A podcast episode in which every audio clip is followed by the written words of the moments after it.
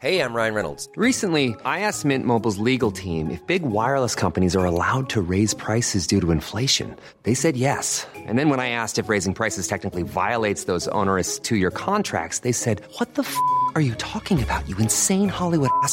F- So to recap, we're cutting the price of Mint Unlimited from $30 a month to just $15 a month. Give it a try at mintmobile.com slash switch. $45 upfront for three months plus taxes and fees. Promo rate for new customers for limited time. Unlimited more than 40 gigabytes per month. Slows. Full terms at mintmobile.com.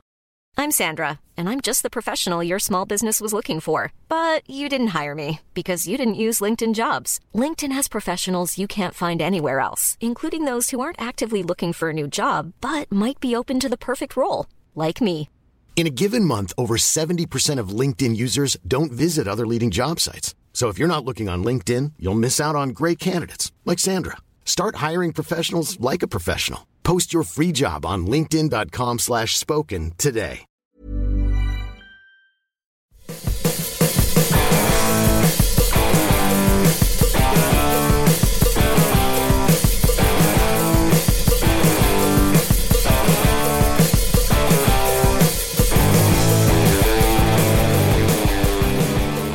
And welcome to the Guitar Nerds podcast. I'm your host Mark Packham, joined this evening by Matt Knight, Hello. and that's no one it. We've Um, lost them all. Everyone's named. Everyone's gone. Um, so uh, this is the first day of uh, the first day that NAMM is open. You would have heard if you listened to the podcast in chronological order. You would have heard our um, episode about the Matt and Joe's visit to the Music Man Factory.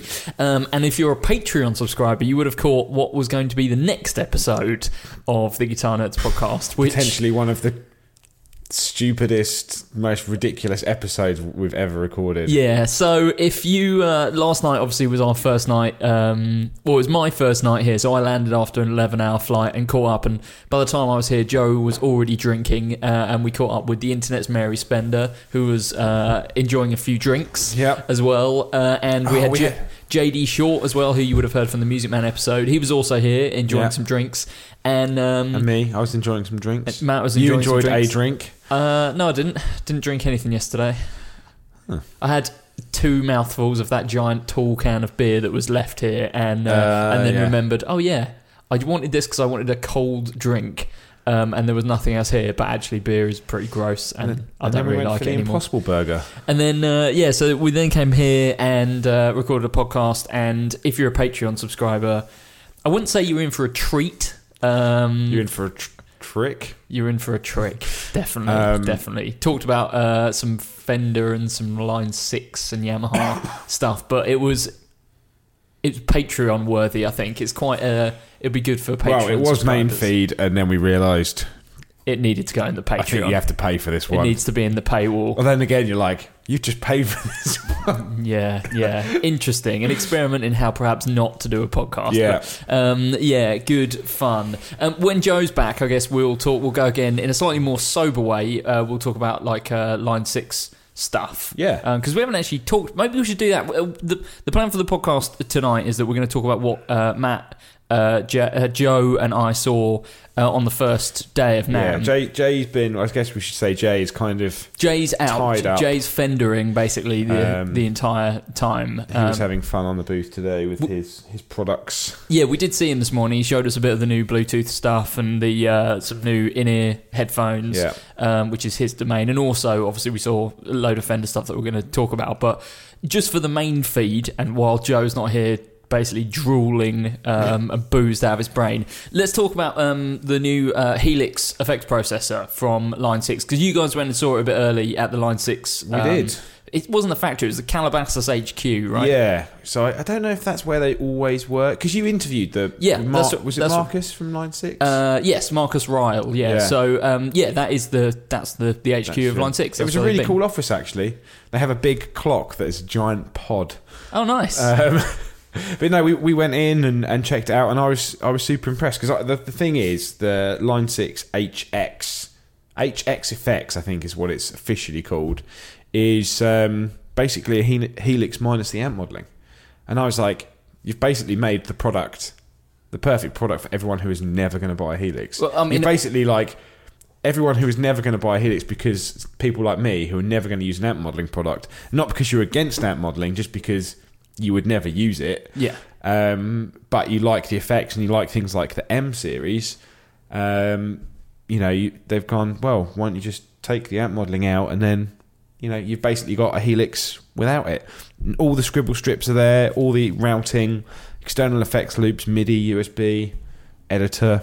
It was a great product. It we didn't get very much time with it, unfortunately, um, but it did get. And I, I thought it was dead easy to use. The same kind of Helix thing, touch sensitive buttons, which I think are cool. Um, only really if it's kind of not at your feet, I guess.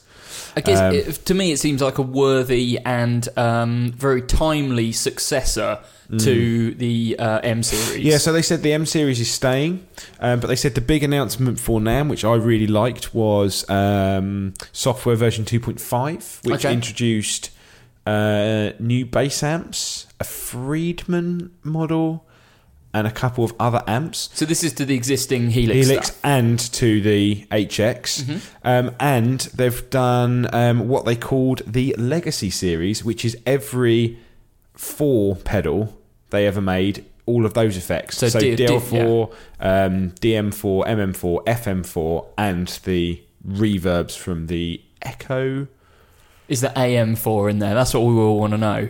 The, other amp The red one. No. I wonder what one of those goes for now because obviously I they're, don't even see them. they're not very good. I mean, it's I say not very good. It's the amp modeling from Pod version, like the Pod Two, Yeah. I think, in one of those Stompbox Talk, modelers. talking of terrible pedals, we should just say, like, we also somehow stumbled across a Digitech Crossroads in Yeah. the drawer of one of the brands there. And they were like, yeah, it's a bit of a joke that it's in there. Yeah, I love that. I, I love that that joke has caught on. Not, not necessarily because we've been going on about it, but just because I think the time is right now where people who were like around guitar shops in the early 2000s are, are now like, oh, what was bad back in the day? Yeah. And the Digitech Crossroads Yeah. is definitely up there. But I mean, you know, Line 6 are the perfect. It, you know, we've said it on the podcast before, they are the brand that are great at repurposing tech, you know, Yeah. taking something and, and really using it. And some people would say that's kind of to their detriment in that you do see various iterations of a Yeah. similar thing. But at least they do. You, you know, there's always a purpose for something that they're doing, and Yeah. like the HX seems like that. Yeah, yeah. My only uh, downside to it because I was like, oh, maybe I could use something like that in replacement of like an Eventide H9 because it's got the extra buttons. Yeah. um, it was much bigger than I thought it was, and it is like you wouldn't have anything else on your pedal board. You'd have an expression pedal. Yeah, I haven't And seen you one. might have a couple of drives for the external loops or something, but you wouldn't use it as a replacement for like an H9 or an M5 right now. Yeah, I've, so I've not seen one in the flesh yet, but I'm assuming it's kind of a similar size to a Nova system. No, what was the smaller one? The Nova system, Yeah, the no. What was the other the G, G, system, G system. Yeah, Yeah. it's, it's a bit smaller than the Nova system. Okay, fine. Um, uh, the only thing that I thought was th- the editing was quite good if you kind of just want controls on just the fly with the knobs, and then Yeah. it showed you on the screen. But like doing in depth, um, like rerouting was really complex on the screens because they like split the signal across the scribble strips. So you're looking at like a fractured puzzle, and then you're trying to like piece it all together. Okay. But I did have something in there where you could move the effects easily just by like touching the buttons. Once again, which I think is cool. Um, but obviously, if it's on the floor, I think I'm guessing you can just do it with with your feet. Um, but it was really nice to have all the legacy pedals in there because I was saying, you know, I love the rack units. I've got the rack units. They're like, yeah, basically they're exactly the same sounds. It's just that we've got a better processor now. We haven't altered the algorithms; they're just processed slightly better. Yeah, I like anything that's got the FM4 in it. I'm totally up for that. Yeah, yeah. I said to her, I was like, I remember going and, and buying one from Denmark Street when I was like 15, and it cost me like 400 quid with the ex- the expression pedal. Um, oh, it, it also had external amp switching, which I thought was quite cool. It's two expression pedals or two stereo outs for external amp switching, or one one or the other. And it's like 500 quid, I something think they like said 599, but the Okay. street price is not official yet. Right. Okay. I think that's what's gone out, but they're like it may vary, and I think it's landing in stores in Europe uh, February, and it's available in North America from today. Okay. Oh, well, it's out already. It's out already, Wow. Okay. Yeah, that's that's how you do a product launch. Yeah, Nice. Um, so that was very cool, and they were really cool guys. It was a cool office, and then um, uh, we did the Yamaha thing, which was amazing as well. Um, I guess maybe we we're probably going to go and see Yamaha at some point. Yeah, we should talk. We'll talk about that later this week. I think Yeah, for yeah, people yeah. who want a more coherent version than we delivered on the Patreon. Yeah, because I think there's going to be some stuff happening with a couple of the people that we met. So I think we'll probably do something later in the week. Definitely, definitely. So um, today we started out early, uh, well, early-ish, uh, and the queues to get into NAMM were Oh, bonkers and I was so desperate for the toilet when I saw that queue. I was like, oh god. yeah, it was probably like what twenty-minute wait, something like that, maybe half yeah, an hour. yeah. I, th- I, you know, the, the thing is, I think the show's bigger this year. I mean, the, the shop, the the shop floor, the actual floor layout. So I guess like just in a bit of background, this year it's not very fractured. Yeah. Like on previous years, it's been really fractured. Like you could see orange amps, and then if you wanted to go and see something else, it could be like the other side. I remember doing like Hall D to Hall C. It was like a ten minute walk. Yeah. Um, this year, all fretted instruments are on one side. Um, so actually, everything kind of felt less crowded because there wasn't as many people like running around manically. Everyone's in one area of the of the room. But yeah, it was like a twenty minute wait to get in. They check all your bags for security reasons. But once we got in, you know, it was kind of free Yeah, free roaming. I. I would say we've done about ten percent of the things, or of the uh, guitar area, the fretted instrument Yeah, we, area. we actually did the smart way, did the supermarket way, and started in the corner, and then we're like, and we still we were going like, oh, we'll go up, and then we'll turn around and come back to the other side, and we still missed bits. Oh, 100%. Yeah, we like would look back and we're like, "Oh, but we haven't how's this happened? We haven't been down there." Like I don't understand. and so many crazy brands, yeah. stuff I've just never seen or heard of, Yeah, definitely. and they've Well- got like relatively big booths. I'm like, mental. Yeah, yeah, and like we were saying before the podcast started, we were chatting about like, you know, there's Chinese cable companies here who have got a booth that's basically the size of my flat, and it's like, how, how what are you expecting to get out of this, and Yeah. how can you afford this? Yeah, Uh, you know- so many Chinese companies. It's, I think. it's clearly, you know, we saw it today, and you know, we will dive into what we saw in detail today. But just the overall vibe was obviously, you know, the people you'd expect are there. There's also a lot of boutique guitar builders there, and they've kind of a lot of them have kind of clubbed together. So you'll see like two, diff- or two or three different brands on one stand, um, or there's a dedicated boutique showcase area. Um, but the other thing is the size of the booths for Mooer, for Hotone, for X Vive. X Vive probably had a bigger booth than any other brand that we saw, and I don't think they had any products on display, or they had like just a, cu- a like a little trophy cabinet with No, I think in. they were demoing the wireless system. Yeah, exactly. And all they had were just tables where people could have meetings. I guess they're they're the kind of brands for a store that are like bread and butter. If you were basically like, right, we just need to stock a cheap thing, like stock it high and you know sell Yeah. it cheap, basically. Well, also the purpose of their name, I think, is not to impress people like us. it's for dealers. I mean, it's for fi- dealers to come on, uh, or you know, distri- they're after distributors in countries, so they don't necessarily need a big booth. All they need to do is, you know, have a table they can sit with the distributor and go, "Here's the pedals we make. Here's a catalog. Here's how much money you make." And like we can send you some samples Actually- down the line. One thing, what you know, we haven't talked about, and it just sort of popped into my head. So basically, when you go, um, you get your pass, and if it's got a red band around it, you're you're uh, exhibitor. If you're a blue band, you're a dealer, and then if it's plain, you're uh, like media or you're an exhibitor Scum, guest, basically. Yes, but how many? I I barely saw any like blue ones, like retailers. Like everyone seemed that they were like Yeah. a guest or media. Well, I mean, there's so much stuff you can do without visiting NAMM as a retailer. Like, do you really need to be at NAMM, or Yeah. do you just have a relationship with brands anyway, and you can see everything you need on the internet? It's it's a showcase these days. It's a showcase for like you know guys like us to be there, and Yeah. it's a it's a total marketing it- event. it- that's the thing. I think guitar stuff has moved away from being sales orientated and is moving to a much stronger like market marketing orientation definitely, now. definitely, definitely. Um, but it was it was good. I think we were finding our feet today, and I think tomorrow will probably be. I think it was productive, but I think tomorrow is going to be. We took too much stuff today. We like we were like, oh, we're going to do this, this, and this. Well, yeah, we should talk about that a little bit as well. Like, I guess you know when we've done this sort of thing in the past, we've tried to do a lot of video content and you know doing interviews with people on the booths and and or getting demos. And we just decided it, we took all the stuff today to be able to do that. Yeah. And then when we got to the show floor, it was like This is not going to happen. Uh, neither us nor the people on the booths have the will for it to talk about a pedal for a few minutes and then do a demo. It's just not going to happen. Yeah. No one's there for that. And then when you film demos on Sunday and the demo guy doesn't care and you don't care and the brands are like just want to go home. Yeah. You know, and actually I saw very few people like I saw the regular big guys just like filming, but you saw a lot of small people filming with just like a crap camera and a microphone. Yeah. It's like you're not going to hear anything. It's like we were just like, let's meet some people, make some stuff happen for the podcast, which is what everyone Definitely. obviously cares about, and the Instagram, which people are really engaging with, and you know, basically just kind of get some better content for you guys, like post NAMM. Still give you lots of NAMM stuff, but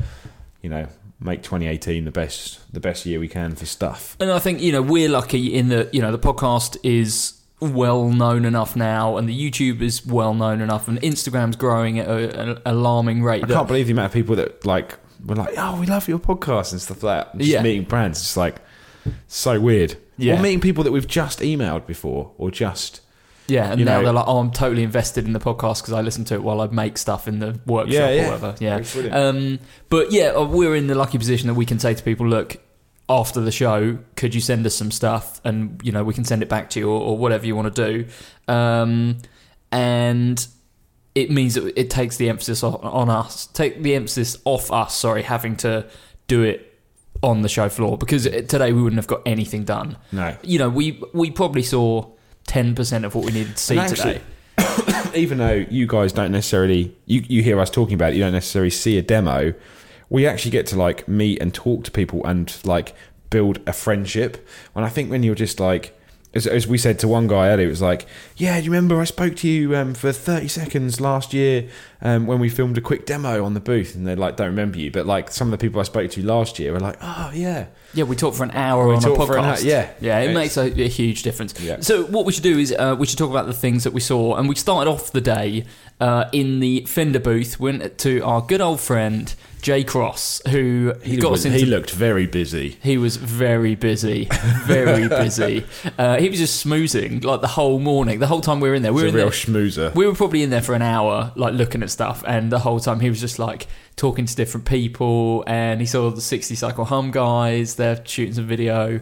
Um, and yeah, he was just chatting. That's what he did. That's his job right now. That's now. his job. That's his And job he loves Jay loves to chat. He's oh, very he loves to chat. he's very loud and he loves to chat. Yeah. Um, so the Fender booth, we obviously we knew that there was going to be a lot of custom shop stuff, um, and let's talk about the custom shop first, I guess. Custom What- shop's always a real showcase. Yeah, I don't know where this stuff goes. I remember buying a Fender custom shop book like 20 years ago and it had like loads of stuff in it. Yeah. You Well, know- well, the, I think the best example of that was um, today the pinball set. Yeah, I was mean- it an Esquire? It was an Esquire, wasn't it? No, because it was a one neck Ah, pickup a- I- telly. Yeah, I, I took a picture of it, but yeah, the pinball. I can't remember the official name. I'm, we just call it the pinball guitar. Yeah, so it was. A, I think it was a one neck pickup telly. Yeah, it was had- one neck. Uh, yeah, basically an Esquire, but just the, the, the neck pickup. It had the lights from a pinball machine that were flashing on and off. Yeah. inside the body of With the the guitar. flippers Had from- two flippers on the front of the guitar and was like covered in pinball stuff. And then it came with a matching amp where part of the casing or part of the housing was built from old pinball machine parts, It- including the flipper buttons that were still on the side of the amp. Ah, the Wizard amp and Telecaster set. Well, there we go. from the custom from master built by Jim DeMarge, one of a kind. I don't know who he is. He must be a new master builder. Okay. Um. Oh no, they built. Oh, okay. So one guy built the pinball machine, and then Yuri Shishkov built the Right. matching amp set. And I realised the stand is on. It was on was all pinballs. Right. I didn't didn't know that at all. Um, I mean, Yuri Shishkov is the master at that. The crazy stuff. Yeah, it always either jeweled or just doing something crazy. But that I think that's a classic example of the showcase of, of Fender. And that's what the custom shop used to be. It used to just be just that stuff. Yeah. Um, and now, obviously, there's some guitars that you'd actually want to play. Um, I like, there's a couple of bits that I really liked. One that I don't really know what it was. So it was like a, it said one off, um, please inquire about orders or something. So I assume this is like an experiment. Um, master built by Paul Waller. Mm. Um, like it was called the Blender. and it was like weird. it was kind of somewhere between like a tornado and a cyclone and a jag stang. I, at first, I thought it was one of those weird electric tenor guitars. Yeah. I was like, oh, the neck looks really odd and the body looks really small, and I was like, what is that? Yeah, it was a really small bodied offset with two single coil strap pickups where the neck pickup was covered and the bridge pickup was uncovered on a one ply plate, I think. Yeah. So real, you know, obvious kind of offset pawn shop vibes about it. Yeah. But yeah, the Fender Blender.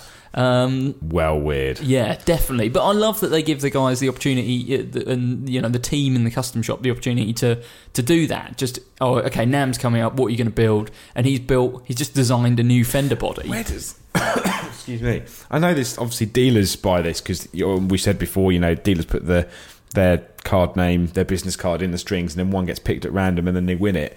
And then obviously these people buy them, but you, they're never played. They just there must be so many of these Fender custom shops like sitting in cases Uh, yeah. As collectors' items. Uh, But I mean, I think in the case of the what was it, the nine neck Fender guitar that everyone's seen on social media this week, which had like everything from electric mandolin right up to a jazz bass. Ninety thousand dollars. Yeah, and uh, I think it was a dealer in Spain or Germany that got it. No, Uh, it was True Tone Music in Hollywood. Oh, okay, right, okay. I thought it was a European European dealer for some reason, but I mean that guitar. Either they're going to keep it and use it as a showpiece in the store, or they're going to sell it to someone who it's not going to get used on anything, is it? It's it came with just- its own custom built case from Paul Waller. No, in fact, the custom built case. uh, Jay suspected that the case hasn't been built yet. It, that apparently it was worded something like "will include custom built case by Paul Waller." So yeah, I think from what I can gather, the case is either isn't finished or At least he finished it in gold sparkle. well, yeah. I mean, the best. Um, the other thing that I really liked, uh, there seems to be a new range of Fender Custom Shop guitars. Obviously, you've got Master Built and Team Built, but there was a few guitars with cards on there that said Apprentice Built. So I wonder if it's people working beneath the Master Builders who are obviously very busy, Yeah. um, who are now stepping out the Team Built stuff. And it's kind of like a middle tier. Yeah. Um, and the one that I saw that I really liked was the Custom Shop Tuxedo Jazzmaster Yeah. um, which was basically like a real fancy jazz master. Um, Curtis Novak silver foil pickups, um, which looked kind of really retro and of you It know, like an old front of an old radio. yeah, yeah, and just the whole guitar was bound neck, um, just a real classy jazz master and something really different. Mm. Yeah. um, and I, I just really like the idea of these apprentice built guitars. I think it's yeah, cool. the one that stood out for me as like a standard one that I thought was great was that like a new type of paisley. It's like a purple flowered paisley Yeah. over black heavy relics. So black and purple. It looked absolutely amazing. And then the old decor or decor guitar, which was basically paisley, but it's like wallpaper from the 1800s. And it wasn't a, it wasn't a repeated pattern, was it? No, it was it like was a, just a a- scene basically on the front of the guitar. Um, I mean, and you've got all the classic like graphic guitars, you know, that have like stuff painted on them Yeah. and things, which I'm not really into. They had a cool psychedelic swirl paint job one, which looked really good. Um, the other main one was the John Cruz series. They had the the Blackie, the Olympic White, Jimi Hendrix, Yeah. and the SRV number one. Yeah, so- I always thought Lenny was. I thought the sunburst one with the SRV and the foil, sparkly foil, was the main one, which they've done, and then they've done Lenny, which was the red one with the inlay, and by the bridge, and this one's like a different one, a sunburst one, but SRV was like in a different place. Yeah, I don't know. I don't because I don't know enough about Steve Mm. Ray Vaughan to, to tell you the history of those guitars. But I, I guess it's just a refresh of some custom shop artist models, basically. yeah. Um, and the Hendrix ones were basically, you know, master built versions of the recent Yeah. Hendrix signature. But we just we we didn't spend an awful lot of time there, and I think maybe we'll go back on the last day and Definitely, try and have a look at a bit more stuff. But the, the thing is with the Fender booth, it's just there's so much stuff. it's, it's like overwhelming. well, I mean, a couple of other things that we we haven't talked about yet. The obviously the new Fender pedals. Yeah, see, I'd heard that they were doing pedals. yeah. I didn't know what they were going to I didn't actually know what they were, and they're like actual like metal boxes. They look really boutique. Yeah, do you know what the housing reminds me of? Do you remember that Green Child effects pedal that we Yeah. had? That kind of like bent aluminium, Yeah. kind of that that vibe. They seem really sturdy. Um, the standout for me, I think there's six pedals in the range at the moment.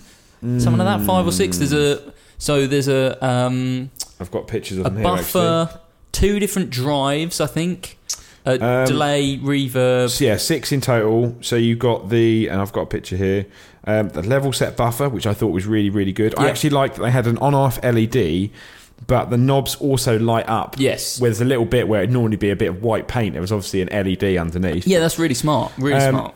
The Bends, which was their compressor, Yep. which was quite nice. Uh, the Santa Ana overdrive, the Pugilist distortion, the Marine layer reverb, and the mirror image delay. Yeah, so the one that stood out for me was the mirror image delay. Price wise, I think it's like one sixty pounds, Yeah. something like that. Don't quote me on that, but I, that's the figure I kind of had in I mind. I actually really like the, the buffer. I thought the buffer was really yeah, I think the on the kind of um, the gain side of things, Yeah. and the buffer, I think they're going to be sub hundred pounds. Yeah. um, yeah, I'm not sure. No pricing's been confirmed actually. The, but I think the only shame is, is that obviously to keep noise down, you were going through Mustangs with headphones, and it's not the greatest time good. to it. that's why. uh, We've not really, we've like picked up a few guitars and demoed a few bits, but we've not gone like full demo because it's just you can't hear anything. Yeah. No one can hear anything. Yeah. So yeah, I mean, yeah, most of the guitars today I played uh, not plugged in, but yeah, it was difficult to judge the quality of the game based stuff. The Hmm. delay I can tell is going to be really good. Mm-hmm. Uh, I couldn't tell you whether the drives were particularly good because, like you say, we were going into a, like a basic preset on a Mustang with headphones, Yeah, and also yeah. I think it was like Beats headphones, so you know, not particularly reference. Yeah. Um, so yeah, I'm looking forward to. Obviously, you know, we'll try and get access to those and do proper demos and, and have an actual Yeah. listen to them.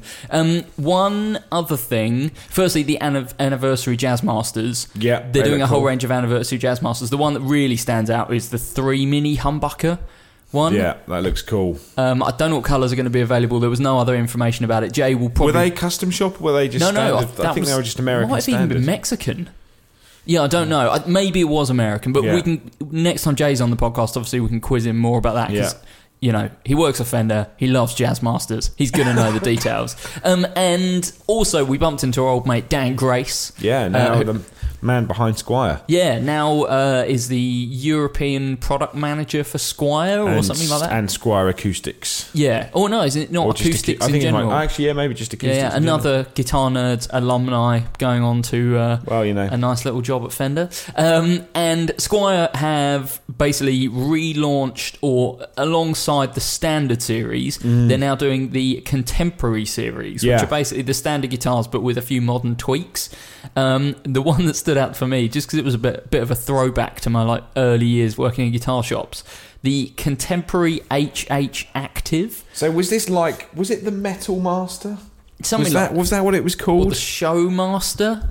Yeah, so it, it was basically a. Um, so this the, the brand new guitar, the Active Strat, is like a standard Strat with two of Squier's own active, uh, like plastic top. yeah, the, Black. the Showmaster with the Floyd and then the matching headstock that's reversed. Yeah. they were a bit like that. These guitars today. That's really what they reminded me of. So um, yeah, they they looked fun. It looked fun. Again, I didn't get tier one plugged in. but, Um, Yeah, I think we'll go back because we didn't even check out any of the Gretsch stuff. We didn't check Oh, out. yeah, we haven't checked out Jackson. Jackson, Yeah, there's so much to see up. But Fender have basically got their own floor, pretty much. Yeah. Life is full of awesome what ifs, and some not so much, like unexpected medical costs. That's why United Healthcare provides Health Protector Guard fixed indemnity insurance plans to supplement your primary plan and help manage out of pocket costs. Learn more at uh1.com. Hey, I'm Ryan Reynolds. Recently, I asked Mint Mobile's legal team if big wireless companies are allowed to raise prices due to inflation. They said yes. And then when I asked if raising prices technically violates those onerous two year contracts, they said, What the f are you talking about, you insane Hollywood ass? F- So to recap, we're cutting the price of Mint Unlimited from $30 a month to just $15 a month. Give it a try at mintmobile.com slash switch. $45 upfront for three months plus taxes and fees. Promo rate for new customers for limited time. Unlimited more than 40 gigabytes per month. Slows. Full terms at mintmobile.com. Many of us have those stubborn pounds that seem impossible to lose, no matter how good we eat or how hard we work out. My solution is PlushCare. PlushCare is a leading telehealth provider with doctors who are there for you day and night to partner with you in your weight loss journey. They can prescribe FDA-approved weight loss medications like Wegovy and Zepbound for those who qualify. Plus, they accept most insurance plans. To get started, visit plushcare.com slash weight loss. That's plushcare.com slash weight loss. It's Um, that and pianos, and no one cares about pianos. No one cares about pianos. Boring, isn't it? Um, so then we made our way down to uh, Hall D, which Yeah. is where all the guitar stuff is this year. Um, and the first thing, according to my notes, the first thing that we really swung by was Eventide. Yeah, I think we were making our way to Ernie Ball because we had a bit of a meeting there about something that's going to happen at the weekend. So Um, what um, what jumped out at Eventide? The H9000. Okay. Um, So you're a fan of the H9? I love the H9, um, and I remember a couple years ago someone photoshopped an H9 rack unit, and I was like, "Oh my god, is this an H9 in rack form?" Because as I, you know, I've posted in a group, I've got a rack system on the go, 21U, got to fill those spaces. ridiculous. Um, but it's it is it's basically it is a rack mounted H9, um, but not just one H9, 16 H9s. So 16 H9 processors in one rack mounted box. and it's like an evolution of their 8000 series, which is like a pro studio rack mount. And I thought I, I kind of got that idea when I saw it. I was hoping it would be like a thousand pound rack unit, No. but unfortunately, it comes out at sixty nine ninety nine, which I was like, six nine nine? But the Americans is six thousand nine hundred and ninety nine It's pounds. a, a lot for a rack unit, isn't it? Um, but it looked amazing. He was showing me some of the stuff on the screen, so you can have like four individual circuit paths, and each one can run like sixteen effects at once. I'm like, I mean, it was the most ridiculous thing ever. We we exchanged business cards, and I was like, well, you know, maybe we can get the engineer on the podcast, and you can send us one for. yeah, right. I just imagine that. Yeah, we've sent you the seven thousand dollar rack unit. well, you know, if you could be really, do nice. it, do it justice on Instagram, that would be fantastic. yeah, Thanks yeah, I'll uh, demo it in my home studio where I don't even have a proper interface right now. Yeah, yeah, good times. Um, so yeah, interesting seeing what they're doing. Obviously, building on the success of the H9. Yeah, and, uh, I can't imagine many H9 buyers are going to buy the H9000. It's going to be studio people. Yeah, I mean it? they are a studio brand and they have been for 30 years. I guess the biggest announcement from them was uh, H9 editor now available for Android, Oh, okay. um, which is one thing that people have been crying out for. Yeah, um, I because bet. it's been Mac and, and iOS only. Um, so you know they were demoing everything on tablets. yeah.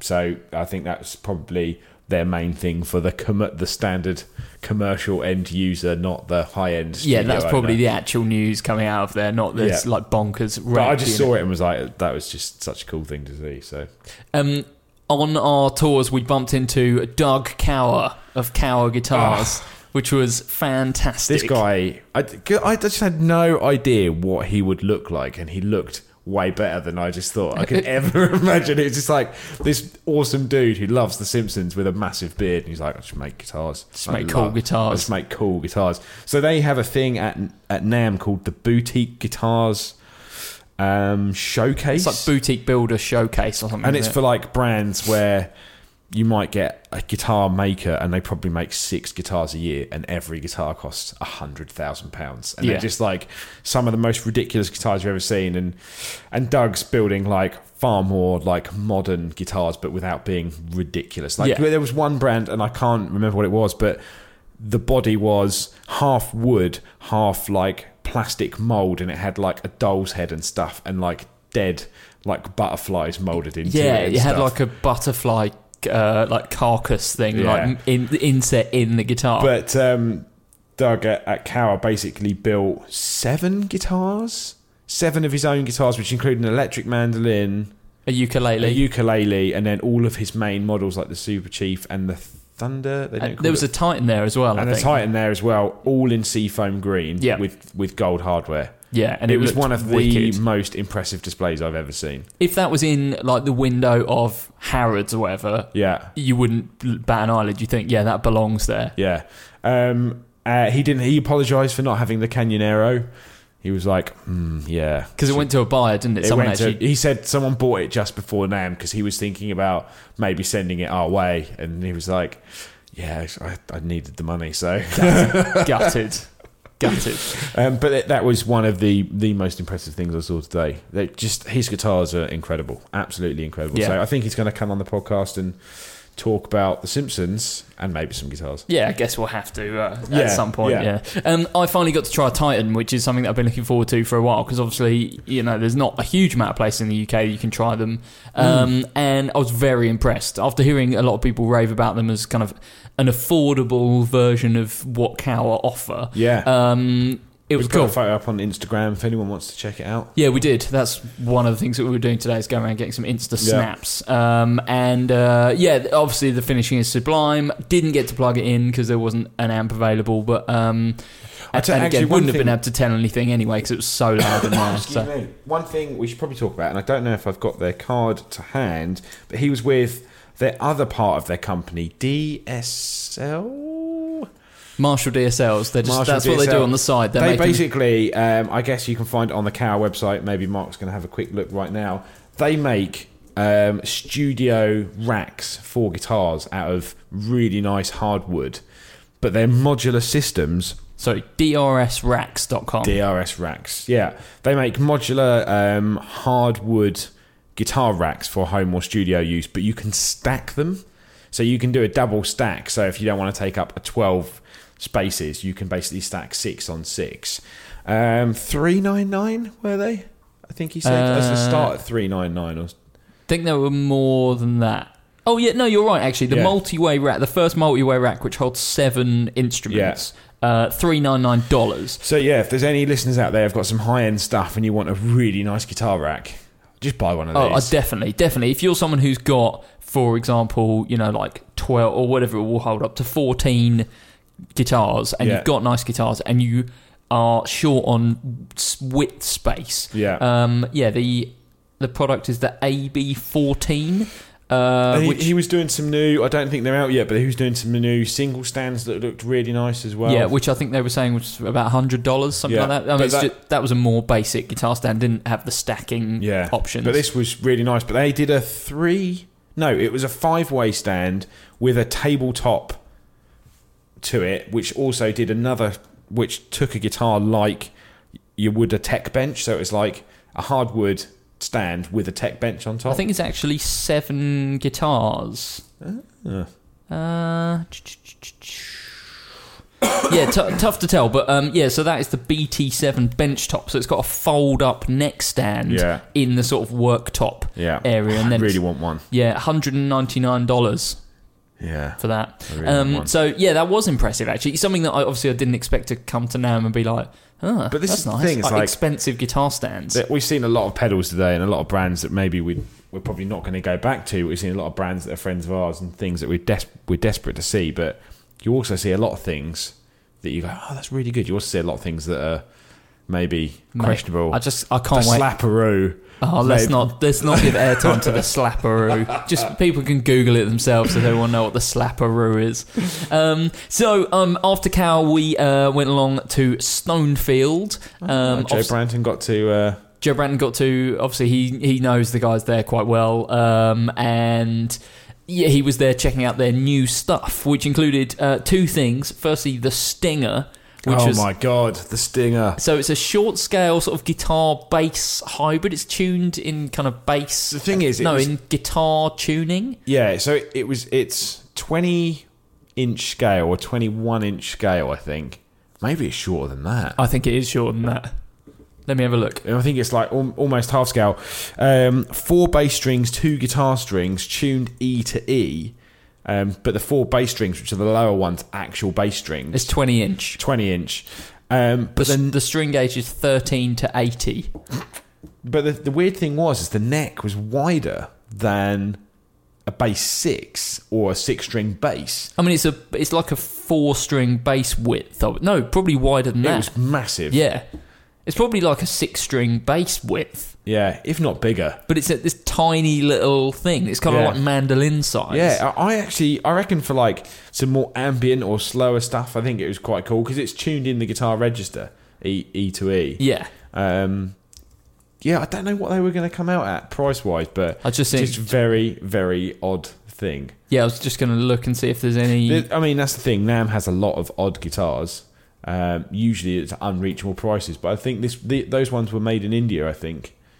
part of his new range. I think they're part of his new, Oh, new okay. range. Yeah, 'cause, I mean that's the thing that we should say. So one of the main thing that Stonefield was showing off were the F series, which are their made in India guitars. Yeah. Um, and they were really good. I, yeah, I thought they were great. So I think they're going to come out kind of pounds wise. I think they'll be like eight nine nine or nine nine nine. But they maintain all of the Stonefield features on Joe's bass. exactly. Which Joe's bass is like two and a half grand. Yeah, I think more so. than three grand. It's the like channel, the channel back um, with the etched Stonefield logo. Um, I think the F series featured. There was an F and a G series, and one of them features the upgraded bridge.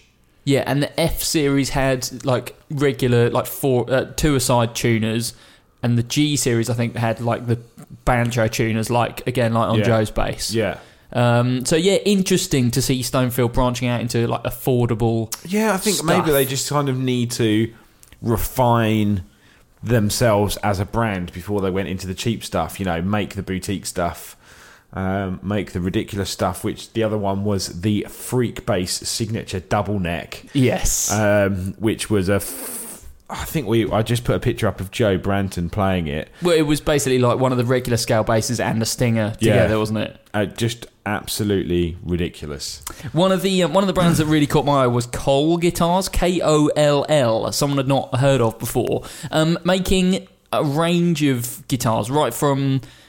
I- guess they were what they call affordable. They were about three and a half thousand dollars. Yeah, affordable for them. Well, right through to you know a stupid kind of price, kind of custom Yeah. shop stuff. Um, what I really liked was, I mean, for me, it was ideal. It was Les Paul Junior shaped, like double cut juniors, butterscotch blonde with a telly pickup in the bridge, and then volume and tone. Yeah. and um, just in terms of how they felt, probably the best feeling guitar of the day for me. Yeah. Um, bottlenecks, kind of uh, like real satin finish neck, Yeah. perfect neck profile for me.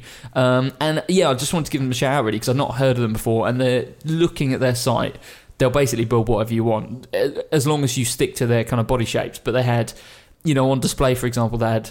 The, the one that was the cheapest was this single single telly pickup version of it, Yeah. uh, which was just you know like a telly body, like flat top, no Yeah. calves or anything, right up to a guitar that was basically the same body shape, but was kind of hollow body PRS style. You Yeah. know, it was the same basic shape, but it was thicker, hollow bodied, like um, almost like German carved to it. Yeah. Uh, and uh, yeah, really cool little company. Had a, a brief chat to uh, the guy who was the designer and builder. Yeah. Um, just talking me through through the options. Um, one thing actually that we didn't put on here, which I'll quickly mention because I think we saw it after them, was Milkman yes. and Rock and Roll Relics. yeah, definitely sharing Um, a stand. Good to see the rock and roll relics in the flesh. They just. They've You know, I saw them last year, and they, in my opinion, don't make a bad guitar, a bad looking guitar. No. Oh man, so at the moment they're doing like basically a 335 style guitar with lightning bolt F holes and I think it's Filtertrons Yeah. on there.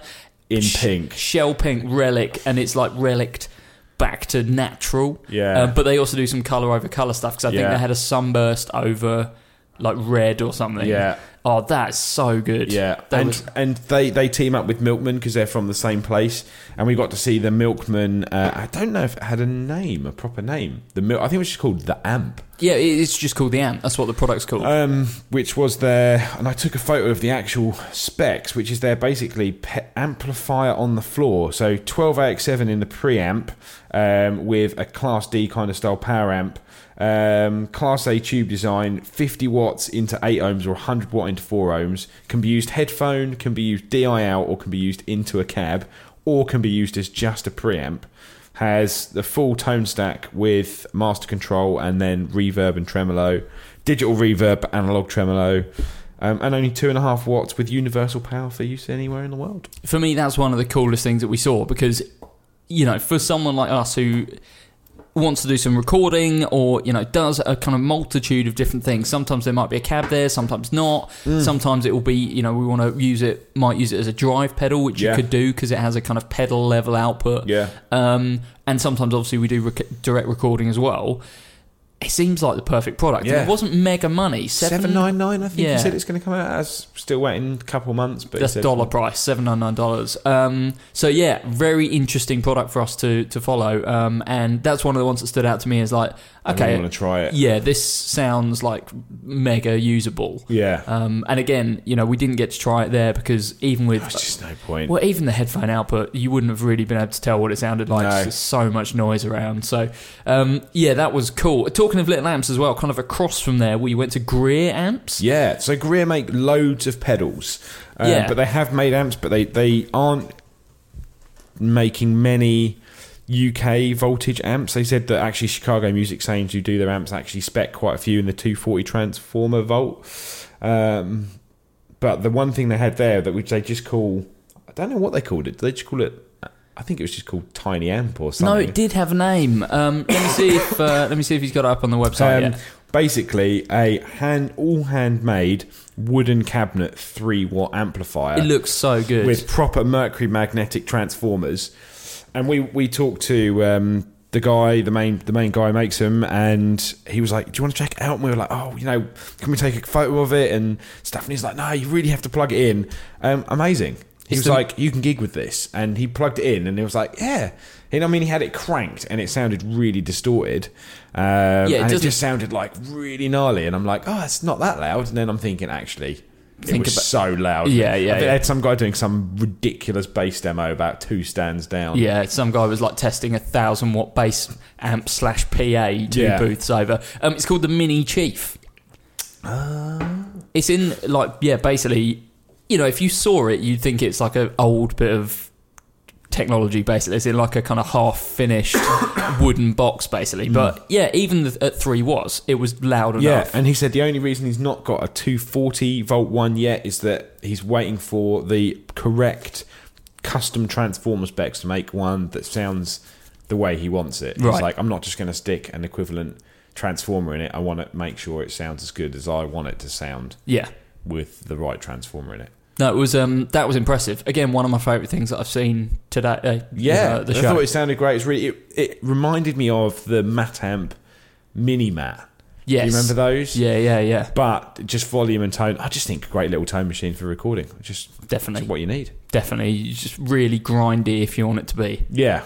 They yeah. that is a cool company. Like it, just everything down to how they kind of brand their pedals and the set the pedals that they go for, right through to the fact that they were selling. God, their cabs Or they- looked great as well. They were giving away denim baseball caps, Yeah, like with his trucker face caps, on it. With, yeah, like- with a, a silhouette of his beard on the uh, Brilliant. on the on the top he of seemed it. like a really cool dude. yeah, we should um, we should try and get him on the pod. Yeah, I think I that'd think be so. um, that'd be good. Um, and we kind of rounded out the day with some some pedal stuff. Um, Sa- Sakalis Audio Works, Psychalis. Psychalis. Really sorry to. Um, I think his name was Chris. He was the main guy who reached out to us like, "Come by the booth and get audio demos," and we were like, "Dude, it's it's just never going to work." Trying to get some some audio demos and that, but they had a couple pedals, the Funkify, which Yeah. was their auto wah with an octave down.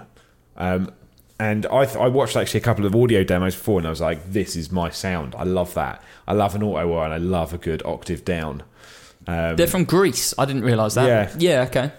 um, so that was really cool. And then the galactic modulation, which was six different types of modulation effects, and you could pick two different combinations, Three different combinations. three different combinations of two modulations. Yeah. and then a blend control that blended between one. So you could do like rotary and phaser, and it would either do all one way or all the other or in the middle, and three expression pedal ins. Yes. Ridiculous. They actually were demoing it with three expression pedals. So, uh, can you remember what they were?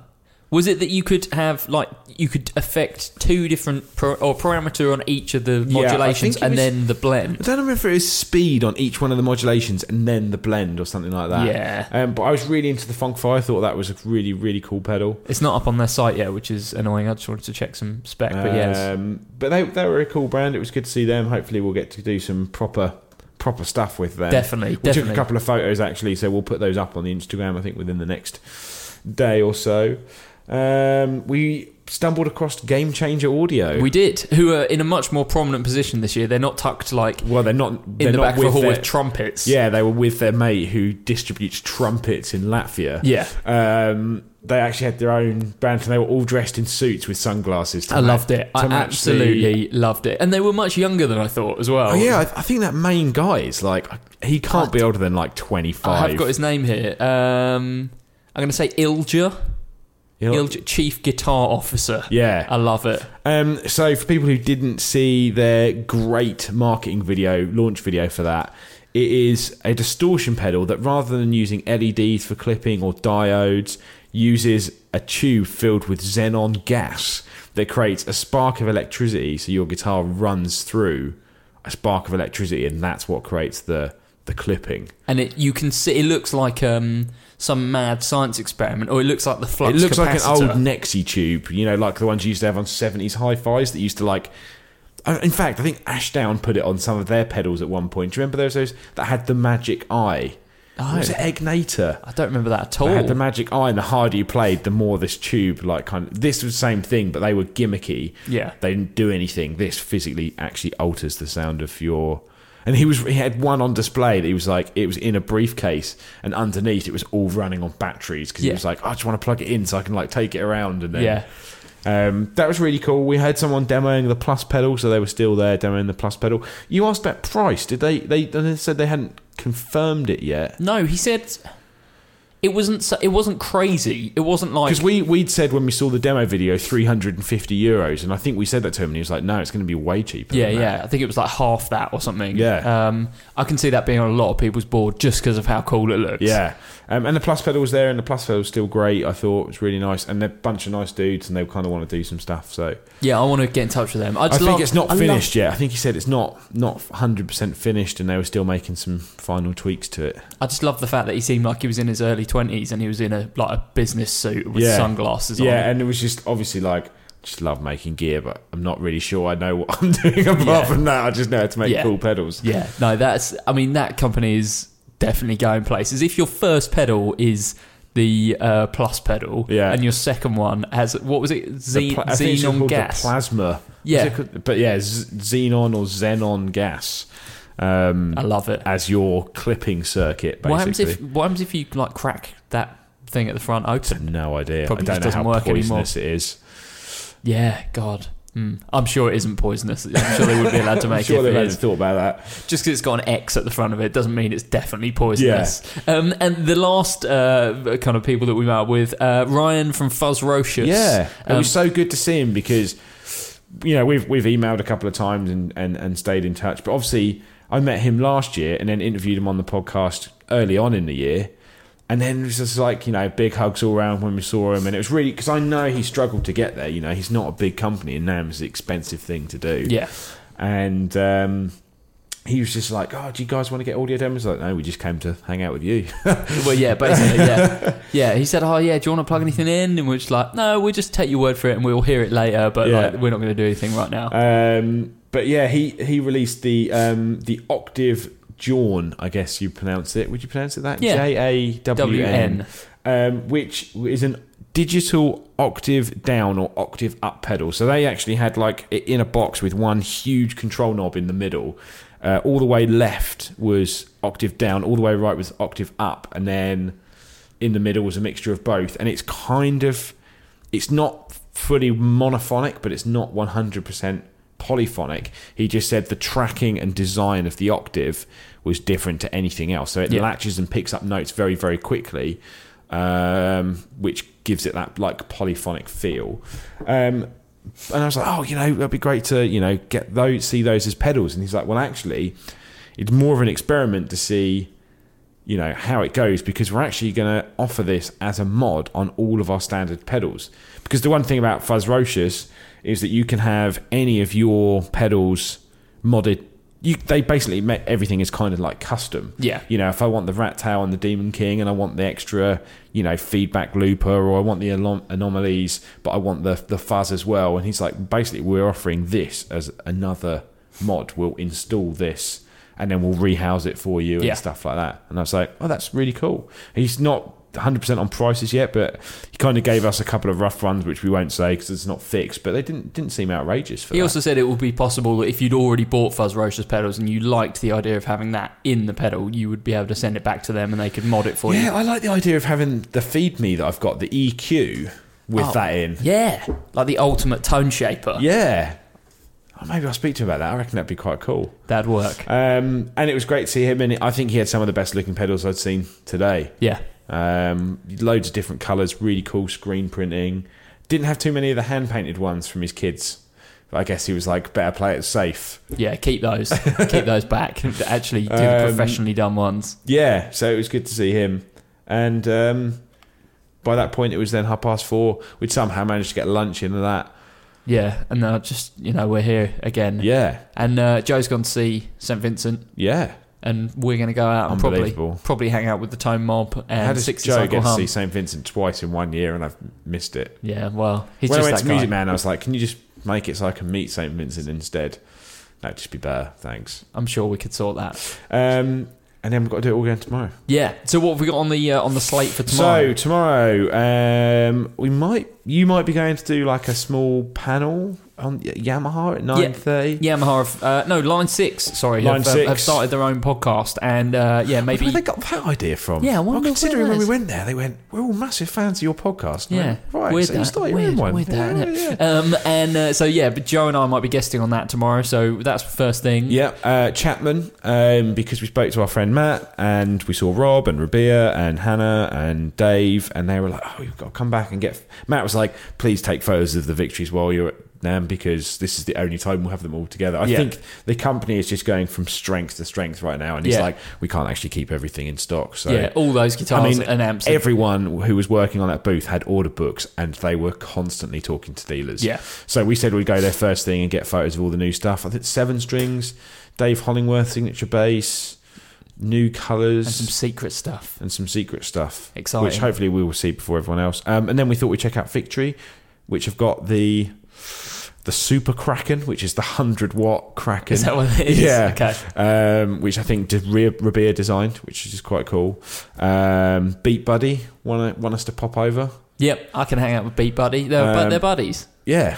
And they love beats. I, know, I love beats. Have you read the Big Beat Manifesto recently? You know, big beats are the best. Get high all the time. Um, we're going to go to Fuzzrocious, take some pictures of the new pedal so everyone can check it out. Um, we got some stuff from Ernie Ball. We've got some stuff to sort out with Ernie Ball. Yep, some some good stuff there. I re- really hope it comes off. Yeah. Um, Mattoverse, we're going to pop back and see him. He was on the stomp. His new pedals. I mean, we interviewed him, and I'm sure everyone has gone out and bought one because he is an amazing dude and makes amazing pedals. But the Mark II series, Yeah, they look Oh, amazing. that- the Warble Swell Deluxe. Mark II. Mark II The Tetra Step. Mark II with the four push buttons for the step sequencer. I was Yeah. like, yeah. Um, and then I think we're going to go and check out Kiesel. Yep, up for that. Maybe definitely. have a look on on the. I like Reverb there, but I like the fact that you can't really buy. You can buy the vintage stuff from Reverb. Yeah. and I had a load of Zappa records on the wall, so I want to go and check that out. Yeah, Reverb have started selling vinyl now as well. Which is um, maybe cool. we'll go to eBay. Check out the eBay The stand. eBay stand. I guess they're there to tempt retailers to sell new stuff on eBay. On eBay, I don't know. Who knows? Um, so a lot yeah. to see. Basically, we're kind of working our way through Hall D, and then at some point we'll go to Hall E. and, then yeah, that will and be if there's any brands that people want us to check out, then let us know. We'll go and find them. definitely. Um, but yeah, and then Hall E, the weird times. yeah, I think actually, I think Strymon are down there, and Strymon's announcement this year was a Euro rack looper. yeah, yeah. These guys have gone off the rails. Yeah, yeah. I'm really looking forward to Hawley Day. That's, that'll probably be Saturday, right? I think probably the last half of Saturday. Remember when Joe? Maybe when Joe's doing his drinking competition, we could go and actually yeah. do some Oh, work. tomorrow is the um, the sinusoid Sinusoid pizza sinus- party. Sinusoid pizza party. So we're Yeah, going to do that as well. Definitely. Um, So much stuff to do. I'm so tired. Now, uh, yeah, I mean, I've been here since. I've been drinking for Since like five days. Yeah. Talking about that, we should go to the pub and we'll uh, we'll wrap this up. Um, another at least two days worth of NAMM stuff coming your way. Um, do uh, do stick around. I know it's a load of content, but there's a lot to talk about. We will see you uh, tomorrow. Bye. Bye.